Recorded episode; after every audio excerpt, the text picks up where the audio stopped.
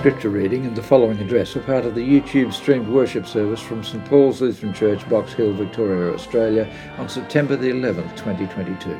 For more information, visit www.stpaulsboxhill.org.au. The Holy Gospel for this Sunday is written in the Gospel according to St. Luke, chapter 15, beginning at the first verse.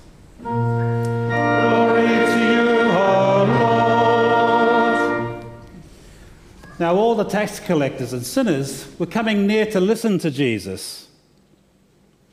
And the Pharisees and the scribes were grumbling and saying, This fellow welcomes sinners and eats with them. So he told them this, this, this parable Which one of you, having a hundred sheep and losing one of them, does not leave the 99 in the wilderness and go after the one that is lost until he finds it? When he has found it, he lays it on his shoulders and rejoices. And when he comes home, he calls together his friends and neighbors, saying to them, Rejoice with me, for I have found my sheep that was lost. Just so, I tell you, there will be more joy in heaven over one sinner who repents than over 99 righteous people who need no repentance. Or what woman? Having 10 silver coins, if she loses one of them, does not light a lamp, sweep the house and search carefully until she finds it. And when she has found it, she calls together her friends and neighbors, saying, Rejoice with me, for I have found the coin that I had lost. Just so, I tell you, there is joy in the presence of the angels of God over one sinner who repents. This is the gospel of the Lord. Praise to you, O Christ. Again, we thank you, Lord, that you seek the lost. Seek our hearts out as we hear your word proclaimed and return us to your fold. In Jesus' name we pray. Amen. Please be seated. The parable of the lost sheep is such a well known parable, you might ask, well, why bother preaching on it to people who are not lost, or who know it so well from their Sunday school years? Well, my initial answer is that the parable is not about being lost, but in fact about being found. And the great joy of those who find things that are lost, the great joy of God and His heaven when we are found, when sinners repent. And secondly, though we as adults know Jesus, our Good Shepherd, and His teachings quite well, our, it is our sinful hearts, in our sinful hearts, that we continually fall away or wander from Him. We're tempted to do so. And sometimes it's because of our selfish desires, doubts, or uncaring attitudes, or when there's such grief and pain in the world, we don't think God cares for us anymore. In such circumstances, we are in danger of being lost other times, outside influences lead us away from the company of believers. We should be, and we rightly are concerned for those who absent themselves for long periods of time from the Word of God and from fellowship and worship, gathering with the church to praise God. They risk becoming lost or their faith being harmed by predators. Still, not one of us should ever think that we couldn't be led astray simply because we're regular church attenders. For we are all tempted. We all lose sight of Jesus from time to time in the fog of everyday temptations and trials and the sadnesses of this world. It is by grace that the Holy Spirit opens our eyes and reminds us that we have a loving, good shepherd who desires that we turn to him, to call upon him for help and when we have no voice or ears to listen, he goes out and searches for us, seeks us, and brings us home tenderly, with great patience, as he proved with St. Paul. Isn't it good to know that God doesn't give up on us when we wander away? He doesn't just write us off. Oh, well, there's plenty more fish in the sea. No, his attitude is to go and seek the lost. His word and Holy Spirit goes out into the world to seek and find the lost. God sends ministers of the Holy Gospel, sometimes a pastor, but more often a friend, to guide them and even carry them home. The image is often of the young lamb being found and carried home on the shoulders of the shepherd. But old rams and ewes of every age are in need of being found too. Looking at this picture, you may be reminded of a time when you went astray but were brought back into the fold. And perhaps you have shared that story as a cautionary tale for others, or you've told it to encourage parents and the whole congregation not to give up on searching and seeking and reaching out to the lost, especially our young people. Others of you are able to share a testimony of your first being found and of the first time of repenting and being enfolded by God's grace and forgiveness. And what great joy that gave you. Joy that lasts to this day. There is great joy in being welcomed and embraced by the community of faith, by your Heavenly Father who introduces you to the, fam- the members of His family a loving community which is to rejoice over you greatly without reminding you of your shame and where you've been, but celebrating your return and God's goodness for us all. We're told that the company of heaven rejoices more over one sinner who repents than over the holy living of 99 righteous people who have not wandered away. Well, we all need repentance. Martin Luther says the, the life of a Christian is one of repentance, continuously turning back to God. We are all, we, and we were all at one stage outside of God's kingdom. That's not to say we were unloved or not sought or prayed for, but at some point, by the action of God and God alone, we were brought into His glorious light. We were baptized and made new with the seal of His promise and we were greatly rejoiced over, not just by our parents and our sponsors, but by God Himself in the company of heaven. Now, other than this aspect of great rejoicing when we find something, be it our car keys, Michael, or um, my lost marbles, something, what other gems can we glean and rediscover anew from this well known parable and the one that follows it? I think one thing is that is the focus on the effort and the heart of the one who seeks out the lost. The same heart that we are to have for the lost. There's no effort spared by that shepherd who goes out with a love and a passion for the lost. Even earthly shepherds will leave 99 sheep in the care of each other, hoping for fine weather and the absence of predators as they go and search for that lost one. You know, the work of Jesus is with his people, but he's surely found also in the welcoming sin, of welcoming sinners into his presence and eating and drinking with them. None of us would be here if it were not so.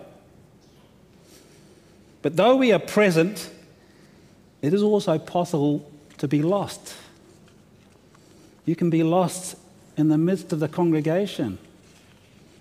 You can be lost because of grief or disagreement with somebody else, by an attitude. And God continues to call us today. The second, the second parable of the lost coin within the household and the efforts of its owner to find it, I think also focuses on the fact that God searches the church to find the lost the household of God. That's the very thing that Jesus was doing when he was eating and drinking with tax collectors around Jerusalem and other cities in Israel. He was still eating and drinking with the chosen people of God. They were just lost in their own community and rejected by many. In the second parable, we hear that a woman has lost a coin. She had 10, she's lost one of them. It's most likely a significant coin of a set, a piece of silver from her dowry. And she would not only keep that silver coin as a memento of her wedding day and the love, love of her family that sent her to another family to live with, but also as a personal piece of insurance for hard times. If hard times come ahead for her family, she can provide. And I've been told that the worth of such a coin might have been about the same value as a lamb. So there might be some significance in Jesus telling the story about a coin that is lost. At the same time, he has told a parable about one lamb that has been lost. The coin is lost. So what does the woman do? She lights a lamp. Not because it's nighttime, but because her home would, would have had next to no windows in it. And when you search for something small, you need extra light, don't you? Just as you and I would put on our glasses in our old age, try and find that thing, to perhaps even to find the torch. Where's the torch? Where did I put that? Get a torch to check out the likely spots, such as under the fridge. How on earth did Dad lose his mobile phone under the fridge. What was he doing? Or most likely in the back of the couch. That seems obvious and practical, doesn't it? When searching for a small object, that we would turn on the light. But Jesus is telling this parable now recorded in Scripture. The more obvious message for us, I think, in the church is that the lost are found by the light of God's Word. If someone is lost from the kingdom in our own household, the light of God's word is what's needed. Not just our encouragement, but God's calling voice through his word, his powerful spirit filled word to bring them home. If someone is lost, we light the lamp of God's word and share it with them to find and restore them. This woman not only lights a lamp, but she's also puts in plenty of effort in sweeping. Heart and effort to search for the lost coin. Not only valuable in itself, but it's personally valuable to her. We seek out people not because we're just called to go and catch people in a net or to, to seek after them, but because they are loved. And God restores them into relationship with Himself. And so we put heart and effort into seeking the lost, but our greatest hope is in God's love for them. The first step in finding the lost is to light the candle of hope in the truth of God's love for all people. Each one is valuable, no matter how we feel about them ourselves. Each one is valuable, no matter how dirty or distant or insulting they've become. God's love seeks them out. And we challenge the lostness in our midst because we care for each other.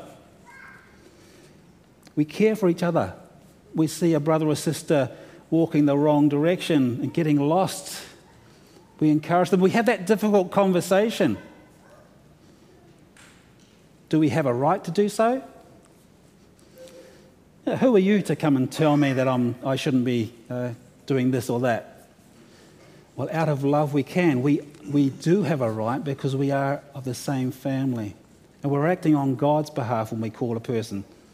So we need to come overcome some of the social aspects of not talking about things, perhaps, confronting people. Be brave enough because the person is worth regaining to the kingdom. That shepherd goes out and risks his life. Look, he's leaning over a cliff to try and reach that lamb. He's in an uncomfortable situation, out in the cold and the wet with it. That woman's on her hands and knees. we need also to put, out, put the effort, and we may also need to be uncomfortable, made uncomfortable, even judged by the world. Why are you hanging out with those people? The world that the, pe- the people that the world rejects is where Christians should be. Just as Jesus was accused, he eats and drinks with sinners.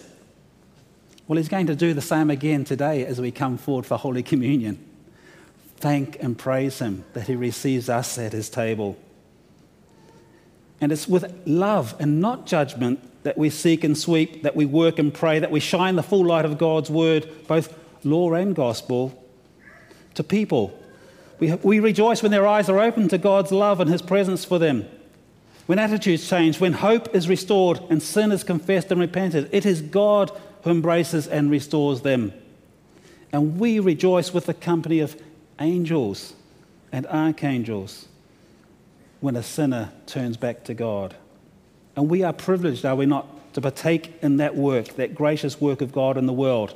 We are a church that prays and seeks others out of love. And how blessed we are personally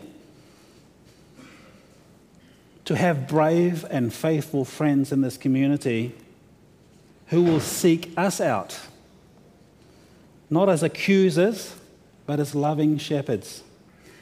And there's lamp lighting sweepers searching with the Saviour's love, seeking us out when we go astray.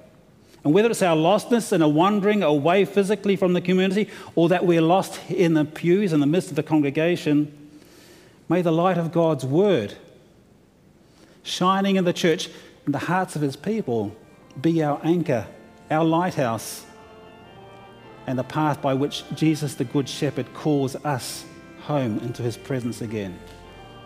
Amen. The peace of God that passes all human understanding keep our hearts and minds in Christ Jesus, who seeks out the lost.